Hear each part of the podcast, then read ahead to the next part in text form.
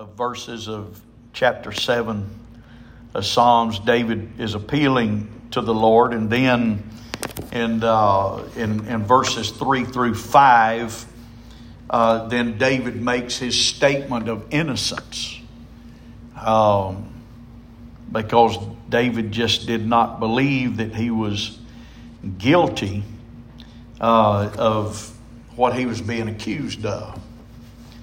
And now, when we begin in verse number six and go down through verse number uh, number thirteen, then David begins to talk to God about his righteous judgment, and and he begins to appeal and and uh, and he has uh, in verse number six he has three he uses three uh, imperatives in verse number six alone. And that is arise, that's lift up, and that is awake. Now he's doing this for a reason, and we'll we'll talk about this, you know, here. But but when David begins to appeal to God uh, concerning his righteous judgment in this context, it, it, is, it is partly this context that, um, that Paul uses. You know, in, in Romans chapter 1, uh, verse 17, Paul talks about the righteousness of God. Verse 16, he says, For I'm not ashamed of the gospel of Christ because it is the power of God unto salvation to everyone who believes, to the Jew first and also to the, to the Gentile. He said, For herein is the righteousness of God revealed from faith to faith, as it is written, the just shall live by, by his faith. Now, there he quotes Habakkuk chapter 2 in verse number 4. But when David talks of the righteousness of God, he he reaches back and, and he brings forward Old Testament vernacular. And, and he begins to talk about the, but, uh, and he uses the phrase, the righteousness of God. But then, for a period of time, he just kind of leaves it alone. He, he just kind of hangs it out there and, and lets you wonder you know, what is the righteousness of God? What, what is David talking about? And, and, and one day maybe we'll do a study on the righteousness of God because it, it, it does incorporate more than, uh, than, than just the righteousness of God. Because when we talk about the righteousness uh, of Christ uh, or, or of God, then automatically you know, we think, well, it's, it is the righteousness of God. It is God's righteousness. And that is partly correct. But, but it go, the righteousness of God goes way beyond just being righteousness that is God's righteousness. Uh, be, because it, it has to do uh, also with the, the, the ability of God to impute righteousness unto believers. But that righteousness also incorporates God's protection of his people. And it also incorporates the righteous judgment of God. All of that is encapsulated in what Paul calls the righteousness of God in verse number 17 of Romans 1. And so here we, we see some of this in Psalm chapter 7 because David begins to appeal to the righteous judgment of God. Now, that judgment uh, is one of the aspects of God that uh, that we don't like to uh, like to talk about. We, we don't like to think about, you know, God judging, you know, people, and um, you know, will will judgment is for this time in the future, and we we don't know when that time is, and this is our this tends to be the thinking of humanity. The judgment of God is something that's in, in the future, but what we fail to understand is that God executes righteous judgment every day. Amen. So when we talk about the judgment of God, you know, we can't afford, you know, to take the approach that, you know, that says, well, the judgment of God is some point in time in the future, so you know, I, you know, I've got time to live my life and I've got time to do some things and, you know, that, that I would like to do. And, you know, when I get all of that accomplished, then, you know, then I, I can turn my life over to the Lord. I, I can begin to serve Him, you know, change my life at, at that point in time. The, the, the problem with thinking that way is, we, we don't know whether it will be today that God chooses to judge one of us. See, those are unknowables. That those are things, you know, that about God we, we don't we don't know. He He doesn't give us insight uh, into to those types of things. We we just have to understand that God executes righteous judgment on a daily basis. Somebody's being judged by God every day. Every day. And uh, I, I was talking to a pastor today, and he was telling me of you know certain situation involving you know certain people and and uh, you know things that are happening you know, in their life, and there's a reason that certain things, you know, are happening. And I said, you know, here's here's what we have to understand. There's a law. It's a biblical law. And it never goes away. It's called the law of, of sowing and reaping. Here's the thing. You can sow good seed and you reap good crops. You can sow bad seed, and guess what's going to happen? You're going, you're going to reap bad crops. That law never, never goes out of effect. Even when, when people are living for God, if you sow bad things, you, you're going to reap a bad crop. And that's just the way that God has established it. And that law will never be out of effect, it'll never be nullified un- until the end when the, the summation of all things, you know, comes. And, and we need to understand that. that. That's the reason that we need to know what's in the, the word of the Lord. That's why we need to be praying people. You know, and, and, uh, and I, I told somebody today, I said, you know, almost every time that I pray, I ask God, don't let me be deceived. Don't allow me to get to the place, whatever that place is, don't allow me to get to the place that I can be deceived. But let me always have a pure mind, as God told Timothy. And we, we studied you know, several years ago in Timothy, and we studied about that pure mind, and it, it, it, it means an uncontaminated mind, uncontaminated by false doctrine. Let me have a pure mind.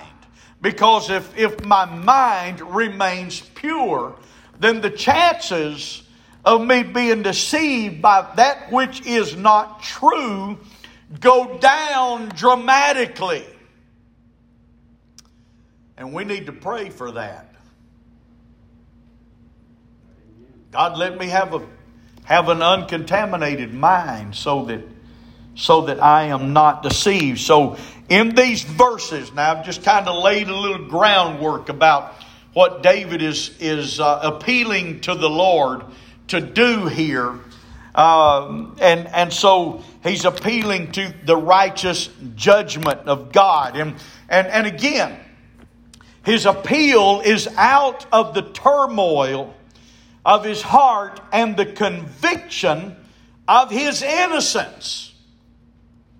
See, he is thoroughly convinced that he is innocent of all of the accusations that have been leveled against him. And he calls on God to act now in judgment and in wrath. So notice what David is asking of God. Number one, he says, Arise, O Lord, in thine anger. That word arise is simply get up, stand up. Arise, O Lord. I, I need you to get up or stand up and do something on my behalf.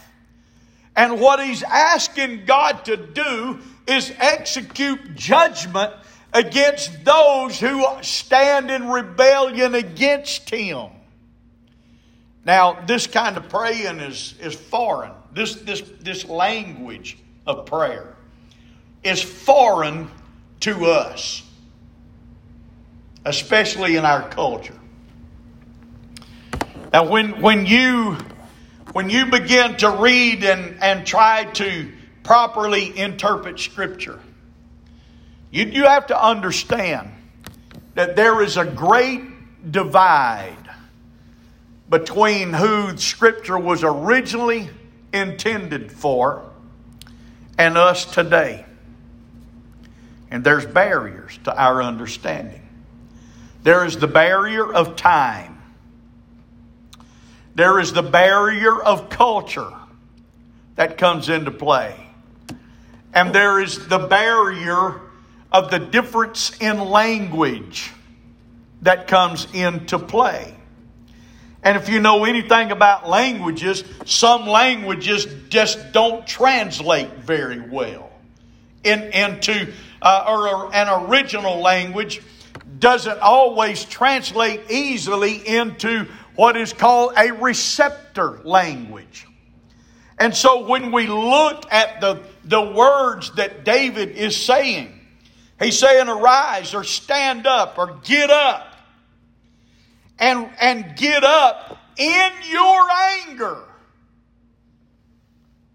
And again, this is, this is foreign prayer language to us because in our Western culture, and especially in the time of the dispensation of grace.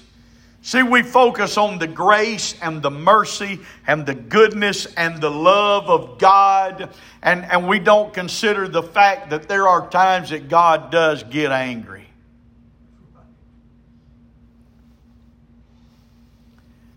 But listen, to pray, to pray that God would get up in His anger is a prayer that's foreign to us. We don't understand that kind of praying. Because David is saying, God, I, I, I, want you to get up. I want you to stand up.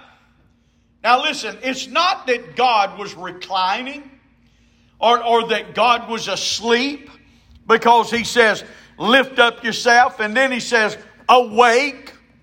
It's, it's not that God was asleep it's not that God was reclining, but, but in David's attitude in this particular occasion, it is like this. If God is not actively working on my behalf, right now, currently, then he's absent. Now, in that respect, David's attitude's kind of like ours. Because, see, if God ain't healing me right now, then He's inactive. Or, or if God's not touching me right now, He's inactive. If He's not dealing with this pain right now, then He's inactive in my circumstances. And nothing could be further from the truth. Sometimes there, there are times in your life and in mine that God will just let things play out, so to speak. And there's reasons for that, of which we don't have the time to, to get into. But, Dave, but David's mindset is if, if God is not up, if he's not angry, if, if he hasn't lifted himself up, because of the rage of my enemies, if he hasn't awakened for me to the judgment that he has commanded, then he's inactive right now. He's not doing anything. He, he's not dealing with Shimei. He's not dealing with Sheba. He's not dealing with Absalom. So, God, I need you to get up. And when you do get up, I need you to get up in your anger. Imagine asking God to be angry with people.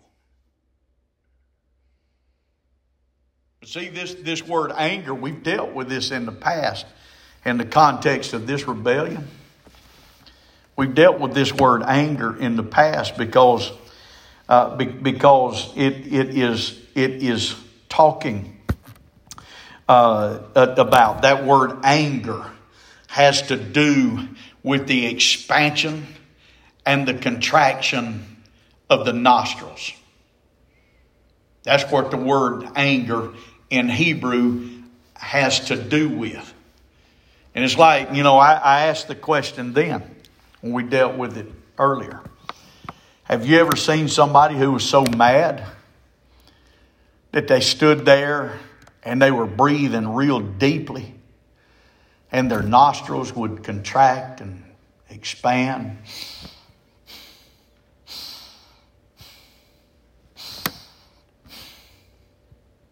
You ever seen anybody that mad?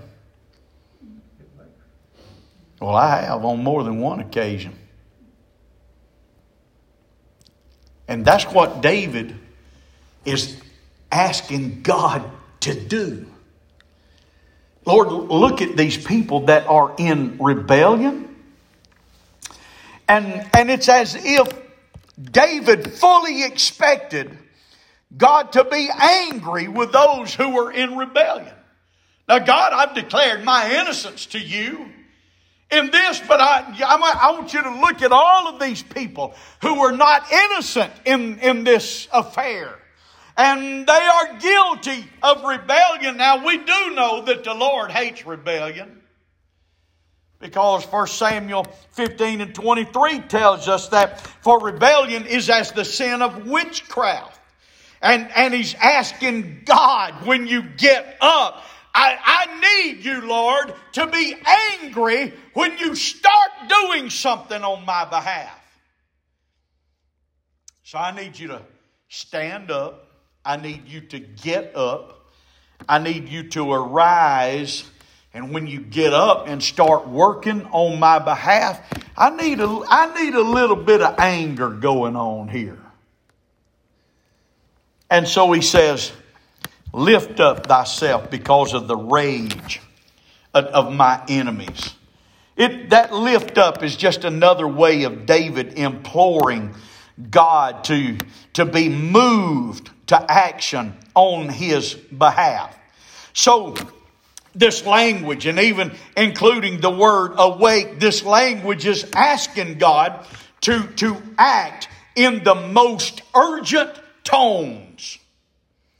And so it's, it's, it's like David is getting serious with God now. And and, and he's using certain tones and he's, he's trying to influence God. It, it, it's not that God was asleep and needed to, to awake or was actually sitting and needed to arise.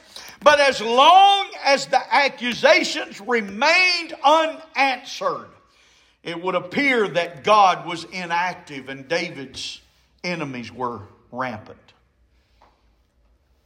And so we ask him to awake. Again, this is just another way of David imploring God to action. Awake for me to the judgment that thou hast commanded. And so now, when he's talking about that, the, the righteous judgment of God, now he starts using language that would be uh, that that would be uh, reminiscent of uh, of a court proceeding, because he talks about the congregation of people surrounding, as it were, a judge. And so he says in verse number Num- number seven, so shall the congregation of the people compass you about. For their sakes, therefore, return thou on high. When David uses this language and he's imploring God to return thou on high, what he's asking God is to take your seat of judgment He's not saying God needs to ascend back into the heavens or whatever. When he says you need to return, I'm asking you, the congregation of the people is going to compass about you. And when, and when, and when everybody stands before you, now, when David talks about the congregation of the people compassing God about. He, he's talking about everybody, including those who were guilty of rebellion against him. So when they, they compass you, and, and David is saying in so many words, there's coming a time. There's coming a time that all of these people are going to stand before God. And God, when they compass you about, you need to return thou on high. You need to get to your place of judgment and you need to judge these people. Amen? I, I know this is foreign to us. Because in verse number 8, he says, The Lord shall judge the people. It, when, when he returns thou on high, the Lord shall judge the people. And then David says, Judge me, O Lord, according to my righteousness and according to mine integrity that is in me. Again, David is appealing to the Lord in the conviction of his innocence. He says, again, the Lord shall judge the people. It's coming a time they're going to compass him about. He's going to ascend on high to his place of judgment, and the Lord shall judge the people. And then David says, Judge me, O Lord, according to your righteousness and according to mine integrity that is in me. What David is telling God is, is this in all of this rebellion from Absalom, in all of the fussing and cussing of Shimei, and in all of the accusations of Sheba, David is telling God, in all of this, I have maintained my integrity. I haven't done anything to, to incur that this, uh, this incitement of rebellion against me. I've not done anything to, to incur the wrath of Shimei when he came out cussing me and throwing rocks and, and, and kicking up dust and, and, and, and, and I maintained my integrity when Sheba began to make accusations against us. God, judge me in your righteous judgment. And according to mine integrity that is in me. Let me ask you a question. How many times can you pray that prayer to the Lord? God, judge me in your righteous judgment according to my integrity that, that is in me. You, you ever you ever able to pray that prayer? God, it, it, I know that all of this is happening, is coming about, but but God, I've maintained my integrity now. I've not done anything, you know, for this to be leveled against me. I have maintained my my integrity. And so so then he says in verse number 9, "Oh let the wickedness of the wicked come to an end." And and what he's saying is all of this wickedness of the rebellion God, let, let it come to an end. Let, let it be done with. Now, there we can, we, we can relate to that part of the prayer. See, we, we can have things come against us and we can be in trying times, and, and, and it, it's easy for us to pray, God, let this be done with. Amen? Let this be over. Let it be over. I, am ready to move on now. Let, let it be over. So, oh, let the wickedness of the wicked come to an end, but establish the just. For the righteous God tries the hearts and the reins. Here he is talking about the righteousness of God again. The righteous God tries the hearts and the reins. What's David saying there? He's saying God tests the motives of people. The heart has to do with the mind. He, he tries, God tries the mind and the motives. Of, see, it, it's, not, it's not only the action that God looks at, He looks at the motive behind the action. And He always considers the motive. See, it's, it's not, again, it's not just the, the action, it's not just the sin that God is looking at. He looks at the motive. It's not just the word spoken, He looks at the motive behind the word spoken. It, it's not just the thinking, he, he looks at the motive behind the thinking. And see, we, we have a tendency to think that all of this is hidden from God, but none of this is hidden from God. He tries, or, or, or look at it this way that word try means to test. He tests the motive. I'm sure that, you know, you've had people to act in a certain way or, or perform some kind of deed, and, and, and you ask them, why did you do that? I'm, I'm not, really, not really looking for a reason. I, I'm looking for a motive. Well, what was your motive for doing that? What was your motive for, for saying that? You know, and if we think, you know, this is foreign, you know, and, and, and this, you know, God maybe shouldn't look at the motive behind actions and, and thoughts. Our civil, our judicial courts of this land looks at motive. You hear about some kind of crime, you know, somebody, you know, somebody gets murdered or something, and and then you see the uh, you see the public announcement, you know, by the by the law enforcement officials. You know, and if they're not asked the question, sometimes they'll volunteer, you know, information. Say, well, you know, we're we're investigating this crime. You know, this man, you know, call his name. You know, was I was found murdered, and uh, at this point, you know, we don't have any suspects, and we have not been able to determine a what motive. We have no suspects, and we've not been able to determine a motive.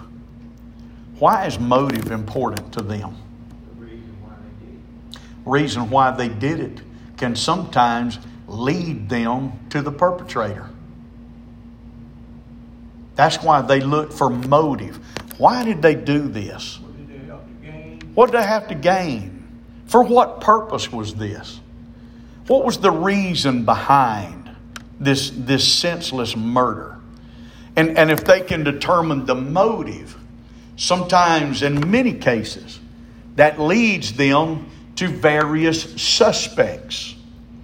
And then they can, they can tell you the motive. Well, we've determined that the motive is, is this it, it was not robbery. Uh, you know, and, and we know it wasn't, the motive wasn't robbery for these reasons, but because of the violence of the crime. We're looking for somebody that knew them. Because the motive of this kind of violence is not just robbery, it, it's not killing just to be killing. And so, if they can find the motive, many times that leads them and that's what David is saying here when he lets us know that it is God that tries the hearts and the reins. He's saying God tries the motive of people. Listen, in, in the context of Psalm chapter 3 through 9, the, the motive that, that David is focusing on right now is the rebellion of Absalom. There's a reason. There's a reason Absalom rebelled. There's a reason that Absalom tried to usurp the authority of the king that was not rightfully his. And while David, in so many ways, may be saying, I don't know the reason, I don't know the motive, but it is God that tries the motives. It's God that tries the hearts and the reins. And so, and so when God arises, when God lifts himself up, when God awakes to this righteous judgment that I'm talking to him about, then God is going to know the motive behind it all. I, I don't know it, but God is going to know it. So let me let me take just a moment to rush through these these next few scriptures in this context. David says, My defense is of God. Again, he's speaking on judicial terms here the righteous judgment of God. He's speaking on judicial terms. My defense is of God. God's going to defend me, God's going to protect me. He said, My defense is of God, which saveth the upright in heart. And he says, God judgeth the righteous, and God is wicked or, or angry. God ain't wicked. God is angry with the wicked.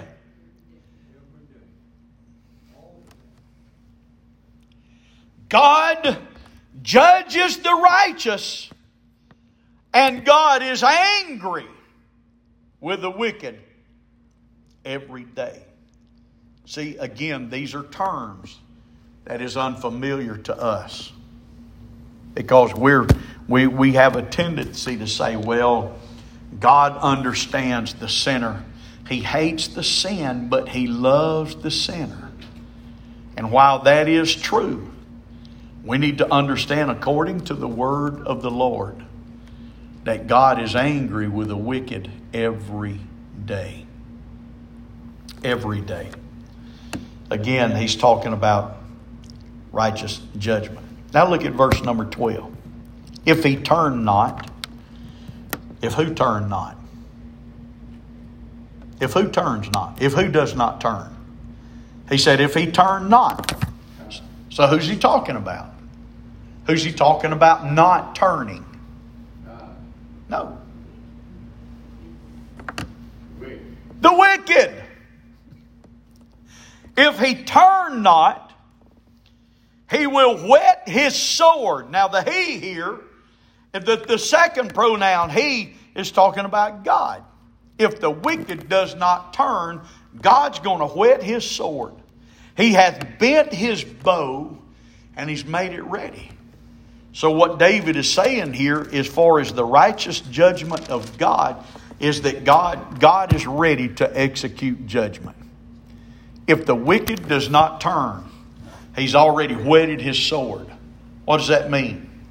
He's sharpened. He's sharpened. You know, I, I grew up calling a, you know, a, a rock that you sharpen your knives with a whet rock. It's not a whet rock. My grandpa, when he started to get ready to sharpen his pocket knife, he'd say, I got to go get my whet rock. And I said, You mean your whet rock? No, my whet rock. It's a whet rock. And so David says, if the wicked does not turn, then, then God will whet his sword. He's sharpening, he's getting it ready. And when he whets his sword, David said he has bent his bow and he's made it ready. That means he's got an arrow notched and, and he's ready, he's ready to shoot the arrow. Verse number 13, he says, He has also prepared for him the instruments of death. He ordaineth his arrows against his persecutors. Behold, he travaileth with, with iniquity and hath conceived mischief and brought forth falsehood. Now that's not part of David's David's talking to the Lord now he's talking about somebody else there and I want to want to stop there because verse number 13 concludes David talking to God about his righteous judgment. And again, when we read stuff like this, it's so far into our concept. You know, why, why does David say what he's saying? Why is he asking God to get up? And when he gets up, he needs to get up angry with, with people. He talks about destroying his enemies. And again, we look at this and, and, and sometimes we can miss some things because of cultural differences. Now, in the eyes of God, every life is precious. But not so in the eyes of man.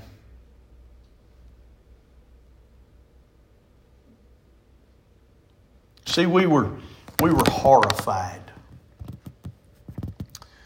Back some years ago, when, when we first went to places like Iraq, we first invaded Iraq, we, we were horrified. Anybody remember the journalist Daniel Pearl? Anybody? I, I, I know. I, I forgot what he did. The journalist Daniel Pearl was captured by the Iraqis and he was beheaded in public. That's right.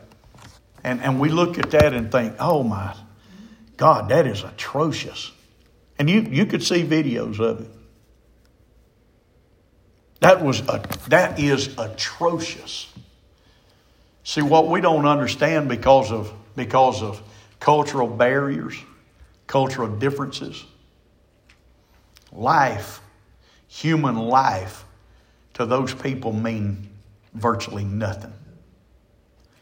And see, when we when we read these kinds of things in especially in the Old Testament, where David is, is saying God, God is going to whet his sword. He's bent his bow. He's ready. He has prepared for him instruments of death. See, that, that mentality of that culture has been for eons of time. Because when you read things in, in Scripture, and I know that Bible says that David was a man after God's own heart, and, and he was. But David was also a man of his times and a man of his culture. See, his pursuit after God and the heartbeat of God did not take him out of the culture in which he existed. He had to live in that culture. And, and, we, and sometimes we, we, we tend to forget that. And, and we, we read these prayers and these things in, in this old in the Old Testament, and we wonder how in the world can this be? This, this is God's people that are saying stuff like this. We have to take into consideration the differences in culture because it existed then, it still exists today. That's why Abraham, when, when he approached uh, uh, Abimelech, and, and, uh, and, and he had already you know, talked to Sarah, you know, and said, "Now he's going to ask about us. You need to tell him you're my sister, and I'm your brother, because you're a beautiful woman, and they will kill me because of you." See, when Abraham said that, we look at that and think, "Oh, you know, I don't. They, they wouldn't have killed him, really." Oh, yes, they would have. They, they would have lopped his head off for, for that beautiful woman. That was that culture. And, and that's why sometimes we don't understand the things that we read because of these culture differences. And see, in, in our culture, we don't understand stuff like that. We're, we're getting to the place that we do culturally. We're, we're, getting to, we're getting to the place to where human life means nothing. You know, because a woman can be raped in broad daylight and nobody lift a hand to try to help her, but you'll have a dozen people standing there trying to video it. It's kind of like I saw this little cartoon drawing. A man is in a lake. All you can see is a hand sticking up out of the water and the words help. Now there's 10 people on the shore, but all 10 of them are standing there like this. They're videoing the man drowning and, and nobody helping. See, we're, we're, we're approaching that kind of attitude where human life means absolutely nothing. But when we read of these things in Scripture, we don't understand why David can say some of the things that he says. But it's because of the culture in which, in which they lived. And we have to take that and we have to try to apply it to our culture to find meaning today in, in what David was praying and saying in his day. Amen. And see, we, we do the same. We do the same as David in, in a way. We ask God to help us. We have the attitude David had. If you're not, if I can't detect you moving or doing something right now in my situation, then you're inactive and God's not doing anything. See, we we, we can relate to that. We can relate to David asking God to help us. We, we can't relate to David asking God to destroy his enemies and, and trying to help us to understand that one day those enemies are going to stand before a just God, and God will judge them in His righteousness. Amen. Amen. Amen. Praise God.